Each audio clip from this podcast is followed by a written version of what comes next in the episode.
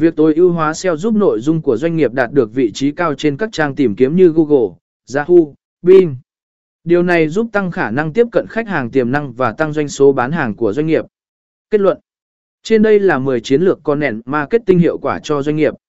Chiến lược content marketing giúp doanh nghiệp tiếp cận được khách hàng một cách hiệu quả và tạo dựng được mối quan hệ tốt với khách hàng.